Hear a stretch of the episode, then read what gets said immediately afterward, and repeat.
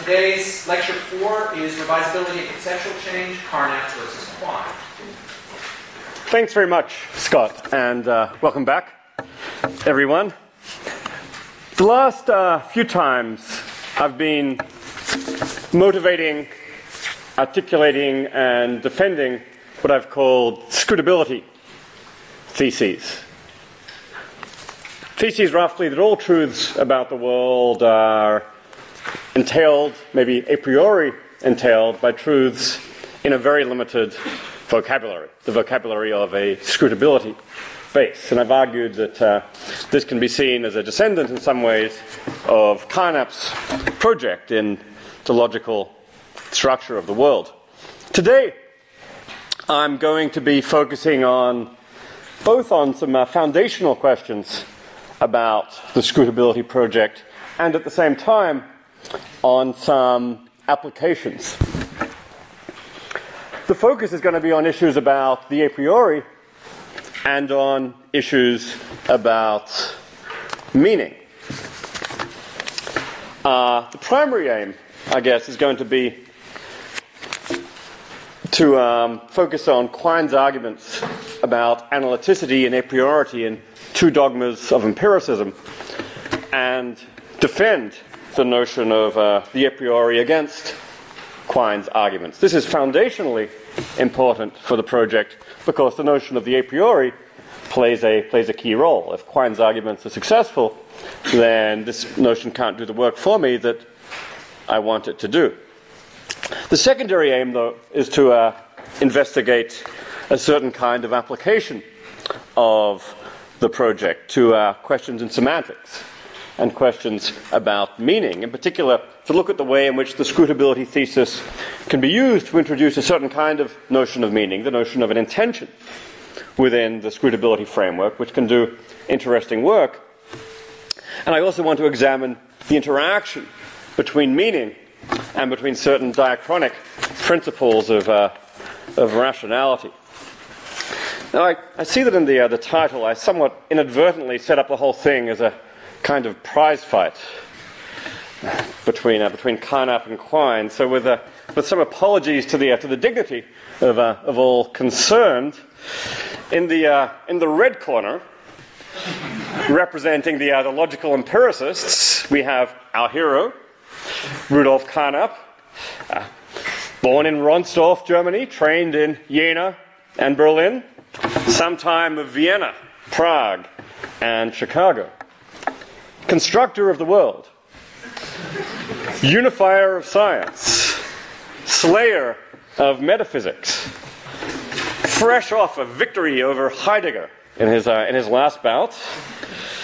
Uh, his current project is to, uh, is to set the notion of meaning on a stable scientific foundation.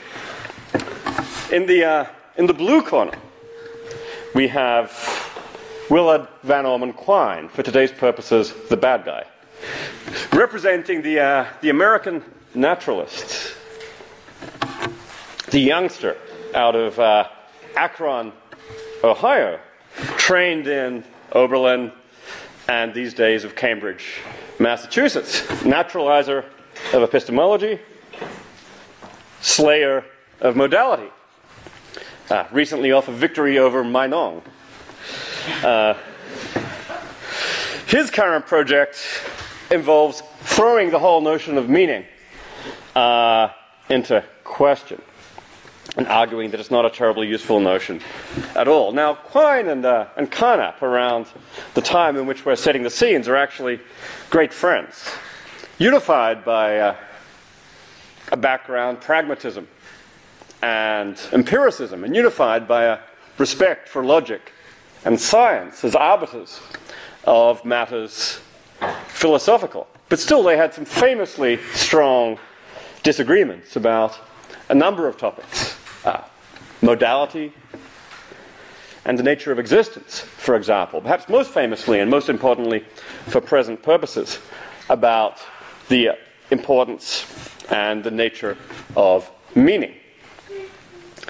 So where it's 1951 uh, the year of publication of uh, Quine's article, Two Dogmas of Empiricism, often referred to as perhaps the most important article in philosophy in the 20th century. Certainly one of the most important and influential articles. And Quine's article, Two Dogmas of Empiricism, is quite clearly not just directed at empiricism in general, but at logical empiricism, the movement spearheaded by Carnap. And it's quite clear that Carnap is his primary target.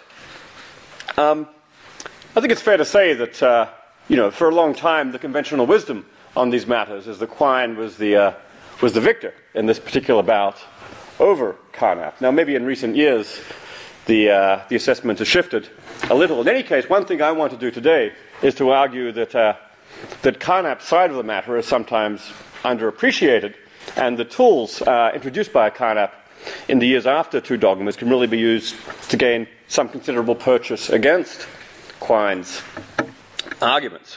But the two dogmas of empiricism, the two dogmas of logical empiricism within, with which Quine is concerned, are first belief in an analytic synthetic distinction, a distinction between um, truths which are true in virtue of meaning, all bachelors are unmarried, and uh, truths which are not true in virtue of meaning, you know, perhaps presumably in virtue of the world, like there's a bottle on this lectern. That's the first dogma. The second dogma is uh, what Quine calls reductionism, roughly phenomenal reductionism, that every meaningful statement is equivalent to a statement about experience. Now, I'm going to focus on the, uh, the first dogma. I don't have a brief at all for the, uh, for the second dogma. I'm going to focus on Quine's most influential arguments against the first dogma, especially construed as arguments against an a priori, a posteriori distinction, as the arguments have often been construed. It's interesting that um, you know, we saw that actually, for the purposes of Quine, clearly reads the Aufbau as being committed to an analytic synthetic distinction. We saw back in the first lecture that, interestingly and surprisingly, that's not explicitly the case in the Aufbau, but it's certainly true that Carnap in later works is committed to an analytic synthetic distinction. It's also arguable about the extent to which the Aufbau, the project of the Aufbau, is really committed to phenomenal reductionism. Uh, Carnap approaches his project in that way, but he says um, there are many alternative ways to approach it, and that's not clearly an essential property of his approach. But in any case, um, analyticity and a priority. Analyticity is very important to Carnap's project. A priority is very important to mine. Quine's arguments have been widely read as significant challenges to those distinctions, so that's what I'm going to take as the starting point. Now, the first few sections of Two Dogmas of Empiricism argue that analyticity can be understood only via certain cognate notions, such as those of meaning, definition, and synonymy, leading to a kind of circle. Now, this argument, I think, is widely regarded as interesting, but perhaps inconclusive. Maybe it's even widely rejected. Most philosophers, I think, have come to the view that circles like this are very common with philosophically important notions you know, causation, consciousness, freedom, value, and existence. The mere existence of such a circle shouldn't be taken as throwing the notions into question.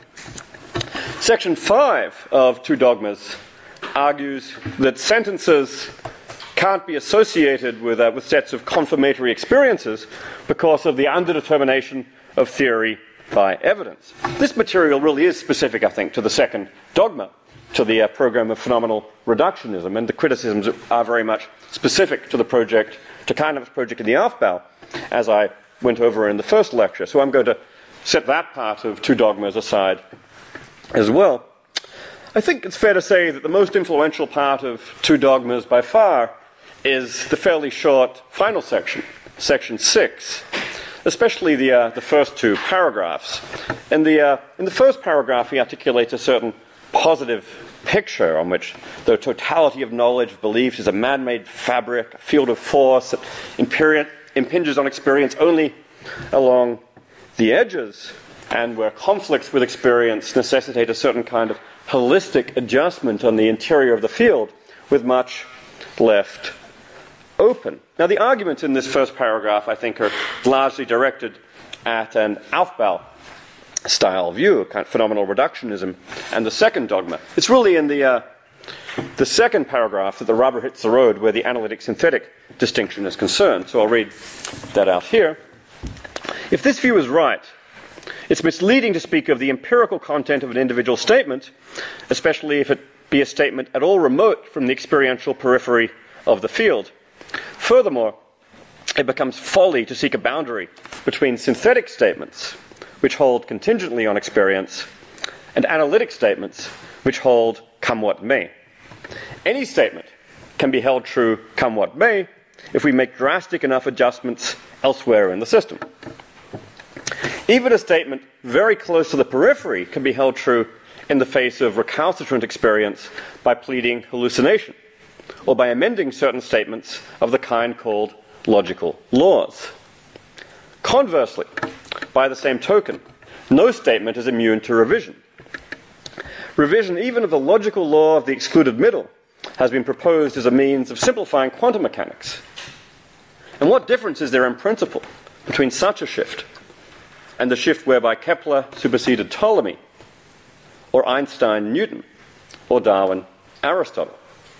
So the arguments here clearly go to the heart, clearly for, for Quine's purposes, are at the heart of his arguments against the analytic synthetic distinction. And I take it that the, uh, the crucial points, well, there are two of them, called Q1 and Q2.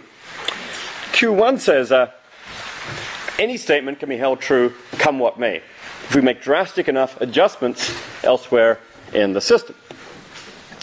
And Q2 says no statement is immune to revision. And there's meant to be an argument um, from here, either to the conclusion that no sentences are analytic, or perhaps a priori, or that no principal distinction can be drawn between those that are analytic and a priori, or those that are not. At least the arguments, I mean, the arguments are explicitly cast in terms of the analytic. Many people have read them in terms of the a priori. Now, I think it's fair to say that it's not totally obvious how the argument from Q1 and Q2 to those conclusions is meant to go. I mean, if we perhaps if we, underst- if we understood in the background that a statement is analytic, if and only if it can be held true come what may, or that, arg- that a statement is a priori, if and only if it's immune to revision, then it's fairly clear um, how an argument of this sort might go. At least it's fairly traditionally held by, by some people that a priori statements are immune to revision. If so, you can see how an argument from Q2 might go. Now, there's been a number of different strategies for responding to Quine here. I mean, these arguments have been very clearly very influential, and there's been a couple of influential strategies in response. Perhaps the most influential in some ways is the argument that concedes Q2 to Quine and says, well, look, we can still have an a priori, a posteriori distinction as long as we disentangle a priority from unrevisability. After all, we don't hold a posteriori knowledge to a standard of unrevisability. You can have empirical justification that's defeasible. Likewise, the same may be true for a priori justification. So I think that let's distinguish a priori versus a posteriori from defeasible versus indefeasible. I think that point is correct as far as it goes, but I'm not sure it goes to the heart of the matter, at least for my purposes. I'm inclined to think that there is a notion of the a priori, what I called last time, the notion of the conclusive a priori, that does have a certain kind of link to uh, something like indefeasibility or certainty, one that offers perhaps the possibility of some kind of certainty, at least on ideal reflection. I can't claim to have established that here. On the other hand, if one went with this standard response to Quine, this would in effect be to concede that Quine was right, at least about that notion. There's no notion of, uh, of certainty on ideal a priori reflection to be had. I think Quine's arguments don't establish even that much. So I'm inclined to focus on a second style of response, associated in part with, uh, with Grice and Strawson, and in part with, uh, as I'll say, as, I'll, as we'll see, with Carnap. So um, I guess Grice and Strawson's response is actually of, uh, of local interest. Uh, I gather that Quine presented the arguments of two dogmas when visiting Oxford in, uh, in 53 and uh, 54 and that uh, Grice and Strawson were in the audience and said, okay, well, this can't quite be right, and wrote their uh, article in response uh, in defense of a dogma. The most famous arguments in that article, I think, are those which say, well, look, there's a distinction here that we commonly make, therefore there must be something to it. I'm actually more interested in a point they make quite briefly in the last couple of pages of the article, where they say roughly, well, it's true that any sentence can be held true, come what may. And no sentence is immune to revision. But this holding true and revision will often involve changing the meaning of the sentence. If so, it has no bearing on the status of the original sentence as analytic or a priori. So, say you take a sentence that's traditionally taken to be a priori, like 2 plus 2 is 4, well, it's true that that sentence is revisable in principle. If, say, you revise the meaning of the numeral 4 to mean 5, then that sentence will then roughly express the proposition that 2 plus 2 is 5, and it'll be revised. But on the face of it, the possibility of that kind of meaning change has no bearing on the status of the original sentence, 2 plus 2 is 4, as analytic or a priori. So at this point, I think the Quinean has a couple of responses. One is to say that the appeal to meaning is uh, here is roughly circular. Hey, well, I'm throwing the notion of meaning into question. You can't appeal to it here. Well, I think one could question the strength of that uh, of that response. It's roughly to make the kind of move that Quine makes in sections 1 through 4, saying, hey, you're relying on a circle of notions here. One might argue that for the same reasons that people have found that argumentative strategy uncompelling, this strategy is likewise uncompelling. But maybe there's a more interesting strategy in the, uh, in the vicinity, one that we might see as a kind of challenge to the proponent of the analytic or the a priori. And this is to say, well, look, there's just no principled basis for classifying some cases as involving conceptual change, change in meaning, and others as involving conceptual constancy. Here I use conceptual change roughly synonymously with meaning change. There's conceptual change in a sentence when expressions in the sentence express different concepts at different times. And the Quinean says, well, you say some of these changes involve conceptual change and some don't. Well, I challenge you to find a principled distinction between the two. Now, again, it's not obvious to what extent the opponent is committed to being able to draw, say, an independent distinction in productive terms. Still, I think the challenge is a very interesting one to take up. And perhaps it's less widely known than it might be that Carnap, in fact, took up the challenge um, in his article from the 1950s, Meaning and Synonymy in natural language. So, what I'm going to do in what follows is to investigate the prospects for drawing a principled distinction here, using tools drawn in part from that paper of Carnap's, in part from the scrutability framework that I've been developing, and in part from Bayesian confirmation theory. From Bayesian confirmation theory, and I'm going to argue that these tools collectively actually um, can be used to, I think, to provide a reasonably um, powerful response to the Quinean challenge, and also to, uh, to set notions of meaning onto a, to shed some light on interesting notions of meaning um, in the vicinity. So, um, first of all, I'll to summarize the core then of meaning and synonymy in natural language, this paper of Carnap's.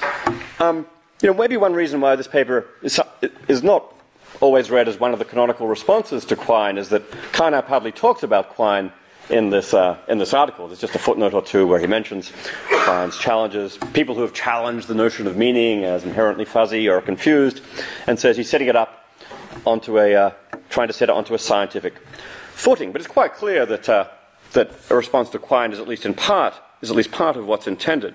So Carnap in this article says that he's setting out a scientific procedure for analyzing meaning and synonymy. The meaning of an expression is its intention. The intentions associated with a term are determined to a first approximation by a subject's linguistic dispositions. So, say you have a subject who uses a term like fed.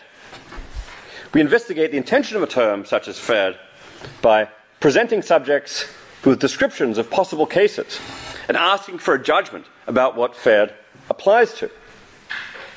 We can then represent intentions as functions from possible cases to extensions. So, say we're looking for the extension of a term like bottle, and present them with a description of a scenario and say, well, in this scenario, what are the bottles? Um, present them with a description of a scenario and say, well, in this scenario, what are the universities? Or if you do it with sentences rather than, um, rather than with singular terms or substantial expressions, it's even more straightforward. Take a sentence like, you know, um, the morning star is a planet, present subject with specifications of scenarios, and say, in this scenario, is the morning star a planet? Subject will say, yeah, in this scenario, yes. In this scenario, no. And you can represent a semantic value for the sentence, an intention um, as a function from possible cases, scenarios, to extensions determined by the subject's linguistic dispositions. Now, this is already, I think, for, for those of you who have been at the, uh, the previous talk, something which is very congenial to the scrutability framework I'm, I've been developing. So here's one thought. Given a sentence S, and a possible scenario T specified using something like one of those PQTI sentences I've been talking about specify the physical and phenomenal and so on characterization of the world.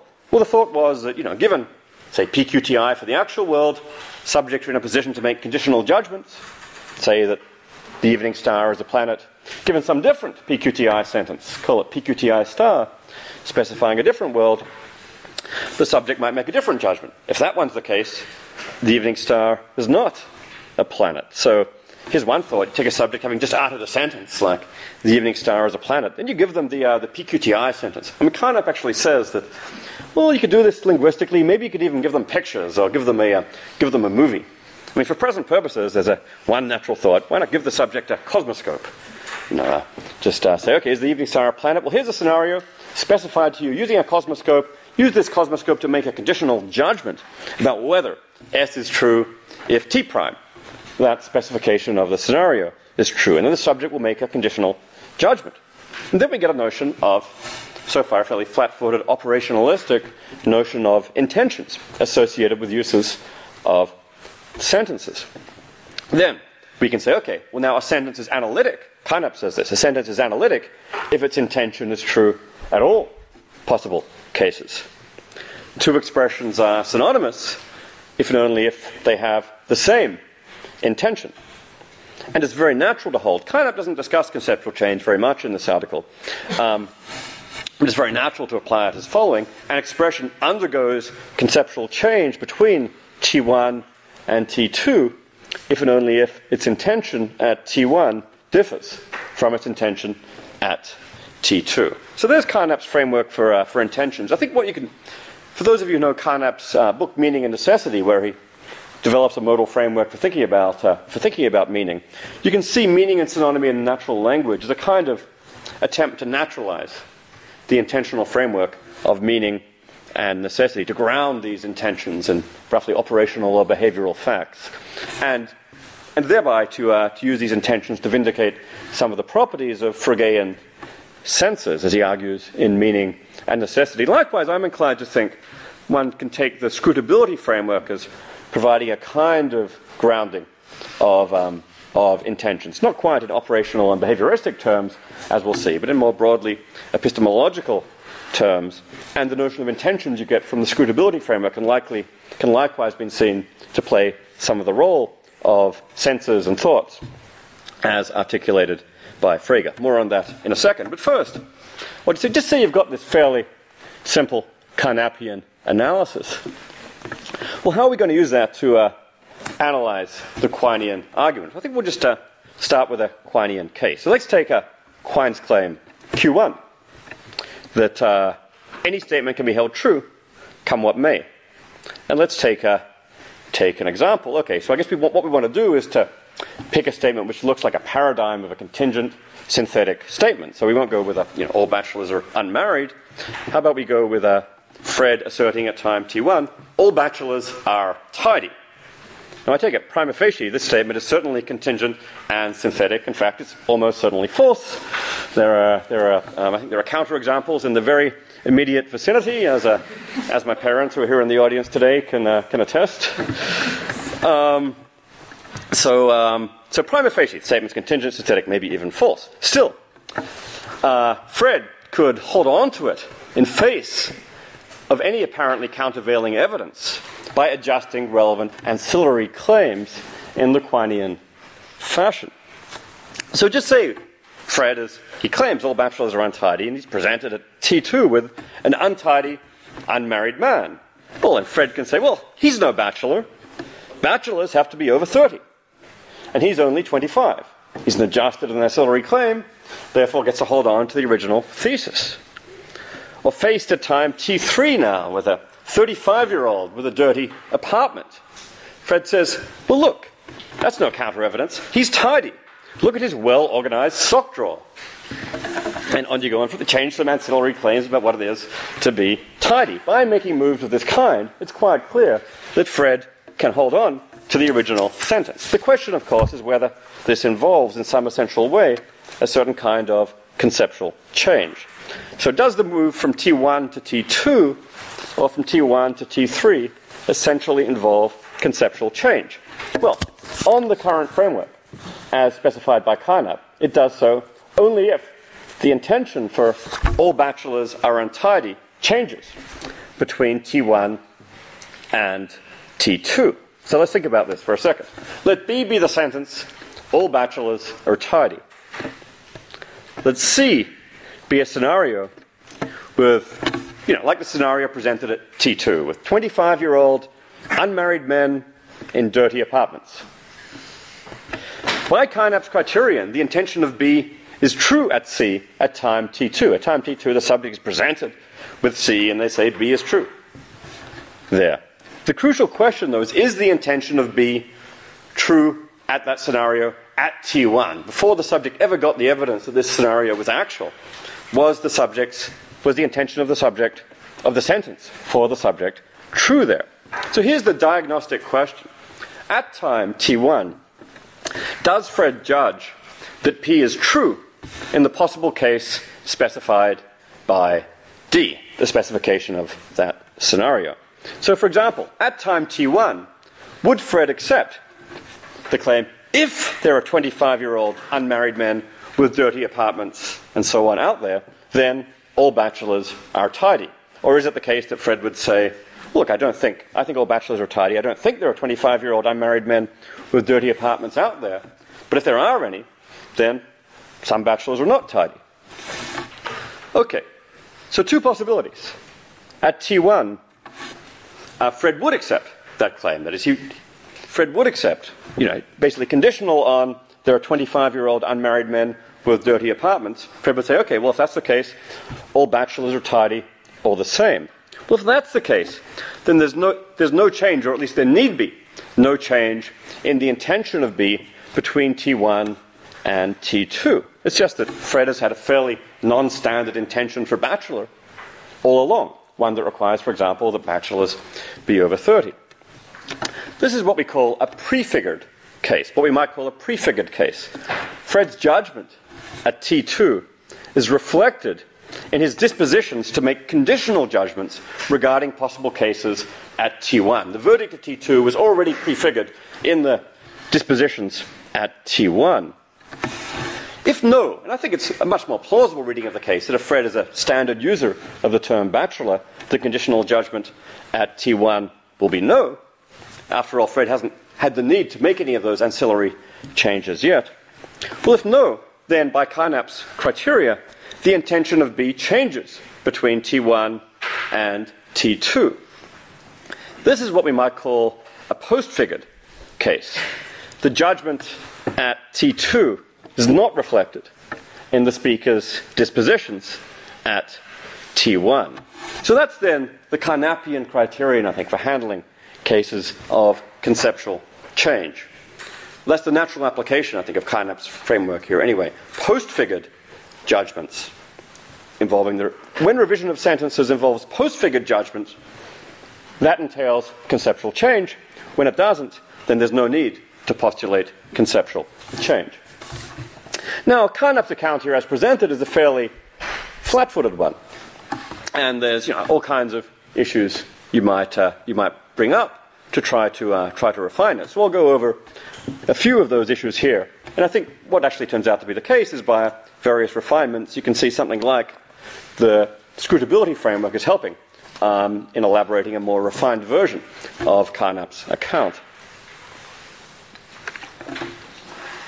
The first problem is the obvious problem that subjects can make mistakes. Just say you've got a you know complicated mathematical claim or even a somewhat complicated arithmetical claim like 67 plus 53 is 120.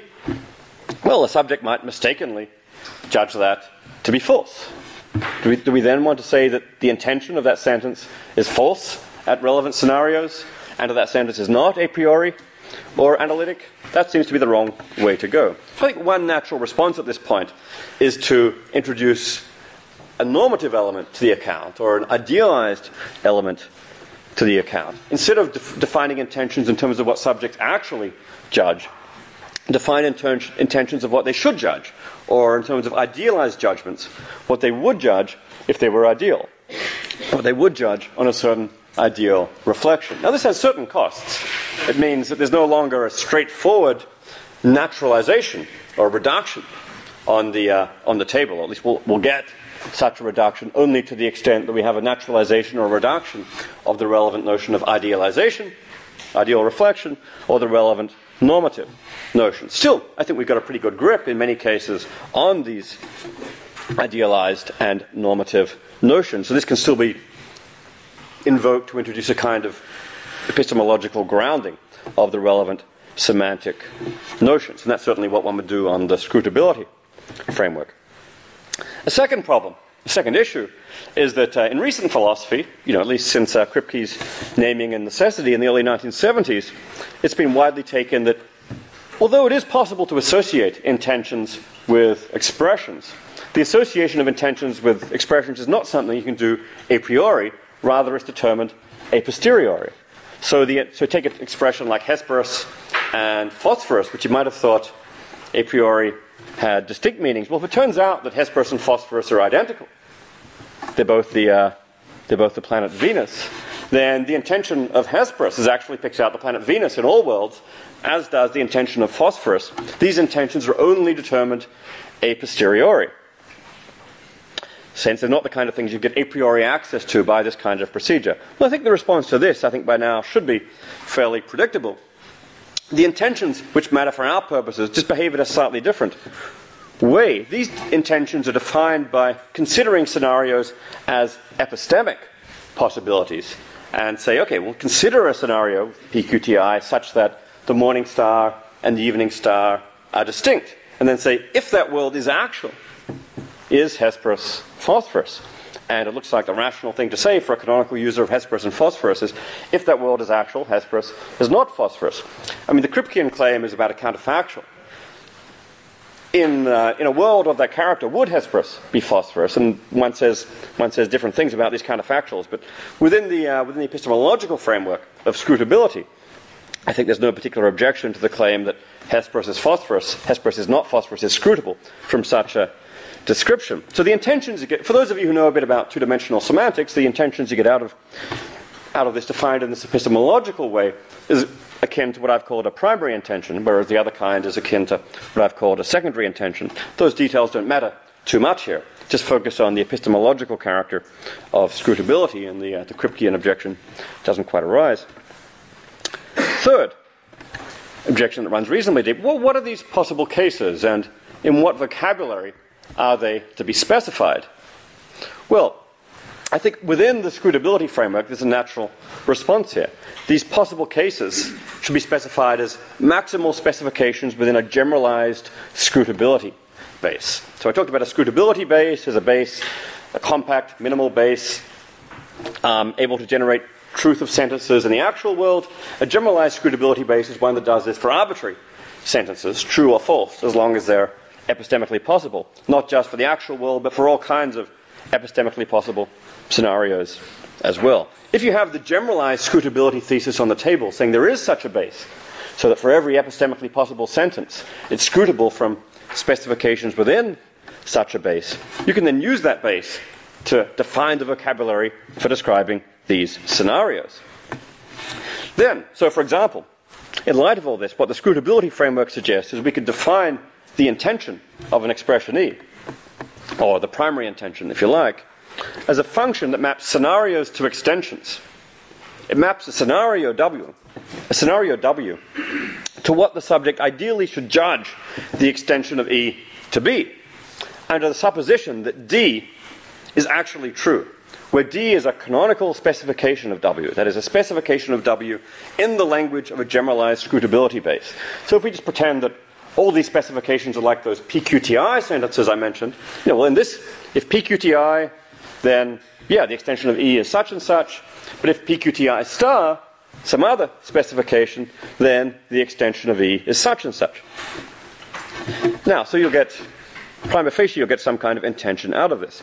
Okay, there's still a few residual issues which a Quinean might want to raise. First is the issue that the account seems to assume meaning and conceptual constancy, at least for the basic vocabulary, roughly the PQTI vocabulary here. So there's no account of conceptual change versus conceptual constancy for that vocabulary, and indeed we need to, it looks like we need to assume a notion of constancy there. So Quine, um, it's, uh, again, it's not always appreciated that Quine responded to, uh, to Carnap's arguments in meaning and synonymy in natural language, and his response is really the, uh, the central arguments of his book Word and Object in terms of the indeterminacy of translation, where he basically says if we're trying to apply this kind of naturalistic procedure to figure out what a subject expressions really mean, we've got to interpret all of the expressions at once. We can't privilege some canonical special um, base vocabulary. And if we do that, then there's going to be problems for the Carnapian account. So for present purposes, let's just say it looks like Carnap has to assume meaning and conceptual constancy there. That may be problematic. Second, of course, there's a huge idealization involved. We've already talked about that. And third is the question, key question, do we have to use the notion of the a priori in characterizing this account? And one very natural way to use the scrutability framework here, one would do it using a priori scrutability. And one would require that these conditionals, if D, then S, be a priori. That's something I've done in some other work. Okay, well, that's nice, but then what's happened here, we've basically ended up using the a priori to defend the a priori. Not obvious how far that gets us. If the answer to that third question is yes, if one does have to bring in the a priori here, then I think what's happened is, well, we've made some progress. We've analyzed the Quinean phenomena of holding true and revisability on non Quinean terms, showing they're compatible with substantive notions of analyticity or a priority. But we haven't broken out of the Quinean circle. If the answer to question three, on the other hand, is no, we can analyze these things without the a priori, then we've gone further to break out of the Quinean circle, potentially grounding a notion of conceptual change without assuming these notions. And that would be, I think, fairly reasonably significant progress. Now, I think that what I've actually said in the, uh, in the previous talks actually offers some hope of a framework that answers no to this question. That is, some hope of a at least op- suggests a way of defining these intensions without bringing in the notion of the a priori. After all, I, d- I defended the a priori scrutability thesis, which grounded these conditionals in the notion of the a priori, but I also defended the conditional scrutability thesis, that all sentences are scrutable from these PQTI sentences in a sense that didn't involve invoke the a priori at all, and I argued there was a deep link between those two. So that suggests that you might try to define intensions without the a priori using conditional scrutability. For example, the primary intension of S for a subject is true at a scenario W if and only if the idealized rational conditional probability P star S given D for the subject is high, where D is a canonical specification of W. So that is roughly, these intensions are now defined in terms of rational conditional judgments with no, no particular invocation of the a priori. And I think that's actually um, that's actually not a bad place to get to in this project. But it's not actually going to be directly what I pursue in what follows. If you if you went this way, then I think we'd get around question three. We still have the idealization. We still have to worry about the base vocabulary. One could get somewhere. But I think there's a way we can do even better. Actually, when I first started writing this paper, and this, uh, this chapter of the project, I was really only concerned to do the fairly weak thing, to make the case that the a priori at least was compatible with the Quinean data, and to defend the a priori on its own terms. And it was only on reflection that it came to seem to me actually one can do, I think, a fair amount better than that. There are ways to get inroads into the Quinean circles, first by using this notion of First, by using the conditional scrutability thesis and conditional probability. But second, as I'll pursue in what follows, in, a, in an even more straightforward way. So here I'll get to the, uh, to the more straightforward way. Um, which doesn't. So what, what, I'm going to do in the following is to give an alternative analysis of these cases, of these, of these cases, in terms of conditional judgments and conditional probabilities. But this will just be a broadly Bayesian approach using conditional probabilities, hypotheses, and evidence. And I'm not going to require this rather elaborate framework of intensions, scenarios, and a priori throughout. One advantage of doing things this way is well, first of all, we don't need the big idealization, huge specifications of scenarios which ordinary subjects can't handle. It can also, I think, ha- help to at least some extent with the issue of canonical specifications. We don't need canonical specifications of, of scenarios, as well as with the third issue about the a priori. So I think this kind of falls out of where you would get if you went through the conditional scrutability thesis, but it's in some ways more straightforward, doesn't require so much. Um, apparatus. So what I'll do then is assume a broadly Bayesian framework on which sentences, S and T, are associated for subjects at times with unconditional credences, you know, probability of S, probability of T, and conditional credences, probability of S given T. Like right now, my credence that it's raining outside is quite low. So P, it's raining outside, maybe 0.05. Who knows when you're in England? Anything could happen. Um, probability that people are carrying umbrellas outside is also quite low, something like 0.05, 2. But my conditional credence, that people are carrying umbrellas outside, given that it's raining outside, is really pretty high. Um, likewise, I'll assume the standard Bayesian principle of conditionalization. If a subject has a certain credence, S given E, at time t1, where E is an evidence sentence, specifies certain evidence, and then the subject goes on to acquire total evidence specified by the evidence sentence E between T1 and T2. Then the subject's credence, P2 in S, at time T2, should be equal to the conditional credence, P1 of S given E, at time T1. So if at time T1 you think that, you know, it's very likely that if Conditional on the claim that it's raining, you think it's very likely that people are carrying umbrellas, and then in between T1 and T2 you discover that it's raining, then you should conclude, and if that's your total relevant evidence, then you should conclude at T2 that it's very likely people um, are carrying umbrellas. Standard Bayesian principle of conditionalization. So now let's go back to that Fred case. All bachelors are tidy. Let E be the total relevant evidence that Fred acquires between T1 and T2. For example, that there's a uh, 25 evidence to the effect that there's a 25 year old unmarried male with such and such a living situation, or maybe more basic evidence from which one can draw that conclusion. Now, the question is within this framework, the diagnostic question is what is, at time T1, what is Fred's conditional probability in B given E? At time t1, before Fred has acquired this evidence, what's his conditional probability that all bachelors are tidy given that that evidence obtains? Well, again, we'll have prefigured and post-figured versions of the cases. In the prefigured version of the case, P1 of B given E is high. Then Fred's accepting B in light of E can be seen as standard updating of belief by conditionalization. In the post-figured version of the case, though, Fred's probability in B given E at T1 is low. Fred thinks conditional on there being such dirty bachelors in apartments, then probably all bachelors are untidy. Then Fred acquires E as total relevant evidence, but still accepts B. Well, this is a violation of the Bayesian principle of conditionalization. Now, there are circumstances where violations of conditionalization can occur. One is when E is not the total relevant evidence. But I think for present purposes, we can stipulate that it is.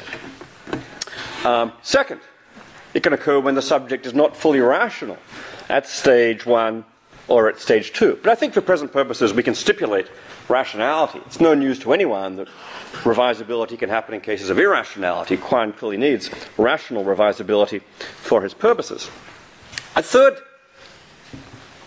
circumstance in which violations, such violations can happen is when the meaning or the content of the sentence B changes between the relevant stages. Um, where the sentence just means one thing at one time and means another thing at another time. When that happens, it's totally unsurprising. You'd get violations of conditionalization. And that is what I think is the relevant kind of violation for our purposes. One way to bring this out is to formulate conditionalization in terms of sentences.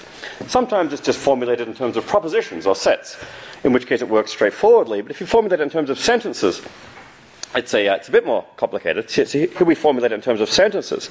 Here's one formulation. If a subject is fully rational, and if the subject acquires total evidence specified by sentence E between T1 and T2, and if the content of sentence S does not change between T1 and uh, T2, then the probability, the credence, subject's credence in S at T2 is equal to the subject's conditional credence in S given E at T1. So here we need an extra rider that's not present on propositional formulations of the thesis.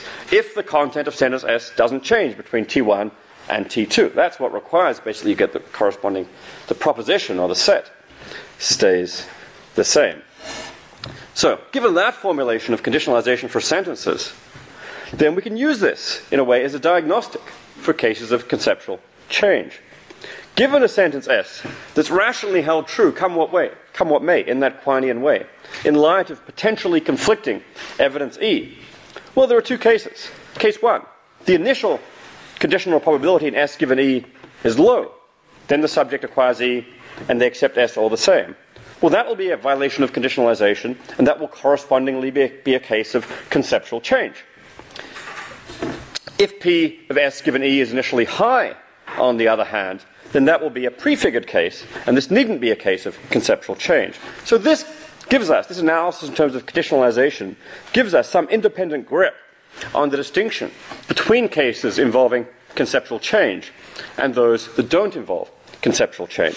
In effect, what Quine, I think, really needs to do is to, you know, to, if Quine wanted to establish that every sentence can be held true come what may without conceptual change or irrationality, which really, in a certain sense, is what Quine needs to do. Quine would, in effect, need to argue that for all sentences S and all potential evidence E, the uh, probability of S given E is high, or at least is not low. But this is obviously false. I mean, I think how one gets, gets at this depends on exactly how the Quinean thesis is formulated. It sure looks like Quine is arguing that for all subjects and for all sentences, if they want to, they can hold on to that sentence in light of, of any forthcoming evidence. I think that would require something like this thesis. That claim is just obviously false, from within a, at least from within a Bayesian framework. So that suggests to me that it's not true that any sentence can be held true come what may without conceptual change or irrationality.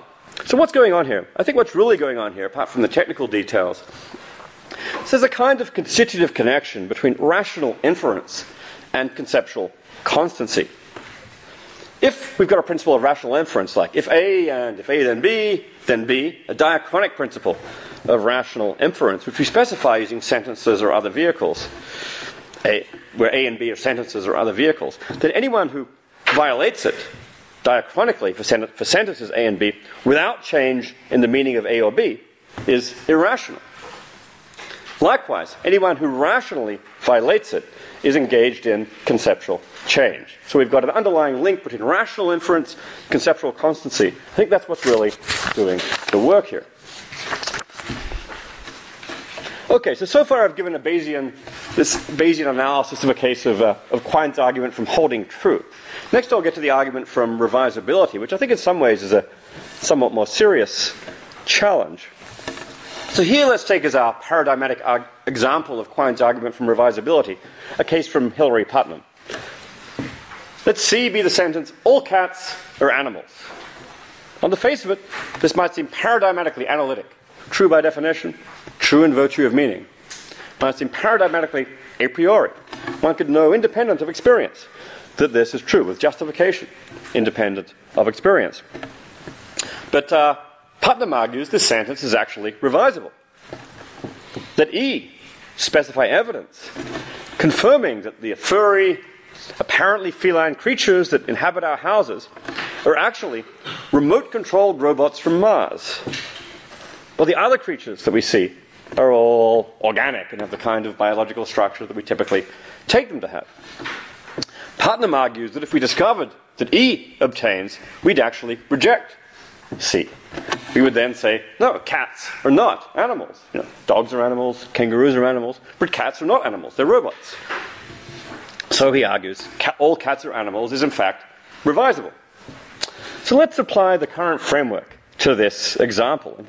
The diagnostic question here is well, before we get that evidence, what is our initial conditional probability in C given E? I mean, I take it we haven't gotten that evidence yet, but um, we, we can consider our conditional judgment conditional on the claim that that surprising evidence obtains are all cats animals or not. So, mean, I think it's, it's, at least arguable that in this case, um, the initial conditional probability for C given E is low. After all, Putnam gives us reasons to accept that conditional now, even before we've got the evidence. He makes a pretty convincing case, I think, that you know, conditional on um, on the evidence being that way. Oh, cats, it turns out, surprisingly, are not animals.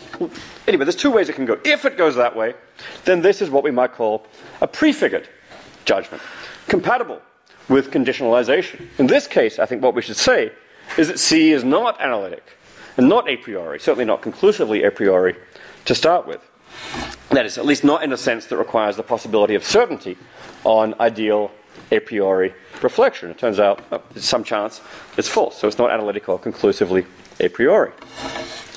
Interesting surprise, but not obviously such a challenge. If P1 of C given E is high, on the other hand, but then we reject C upon obtaining the, the total relevant evidence E, then this will be a post figured judgment that violates conditionalization.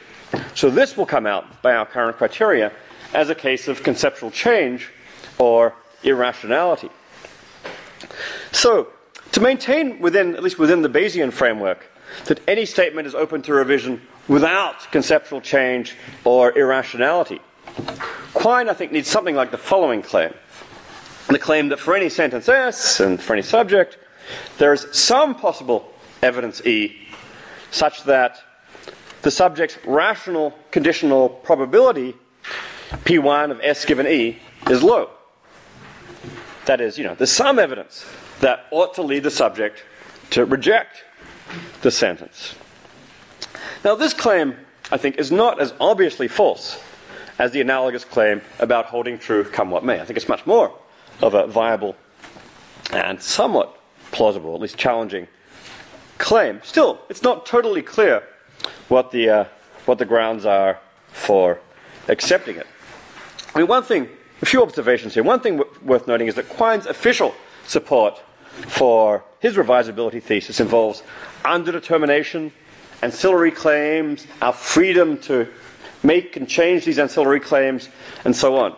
But this sort of revision often involves violations of conditionalization, as we've seen. So that kind of support doesn't um, support the claim about conditional probability. I'm actually inclined to think there's two, two sort of strands in Quine's arguments in two dogmas, and certainly two strands in the Quineans who have followed him. One is what we might call the, the pragmatist strand that, uh, that really leans on our freedom to make certain changes, for example, to adjust certain ancillary claims. And that strand, what we call the pragmatist Quinean strand, I think involves equal endorsement of the argument from holding true and the argument from revisability.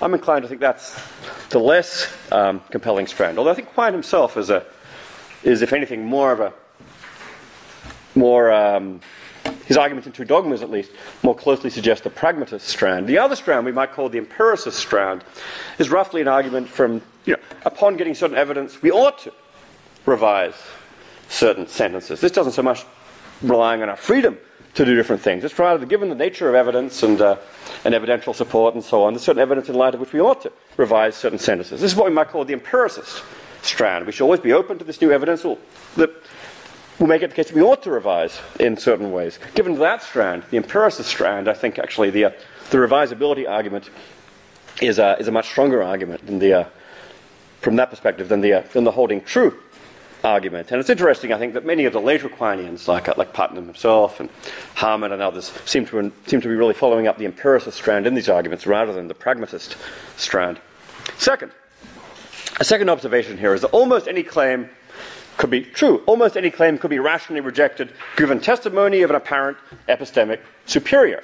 You know, if God comes down and tells you, you know, actually 2 plus 2 is 5, or if, you know, Kurt Gödel tells you Fermat's theorem is false, then okay, maybe it's rational to, uh, to believe them. Still, but that a claim can be rejected in this way is, I think, no evidence that it's not a priori, that it's not justifiable um, on ideal rational, on ideal rational reflection. Likewise, you don't get, you don't obviously get ideally rational revisability out of this. You get rational revisability for non-ideal agents like us. So that's not, I, I think, not quite to the relevant point.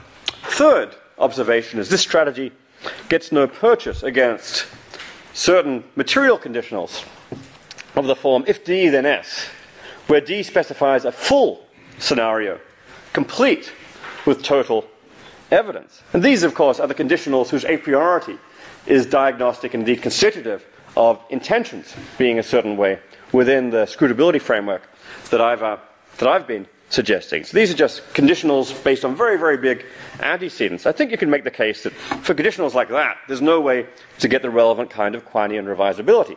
Either the evidence is compatible with D or it's incompatible. If it's incompatible with D, then, well, the material conditional still comes out. Just say you're initially inclined to endorse the conditional. What evidence could make you reject it?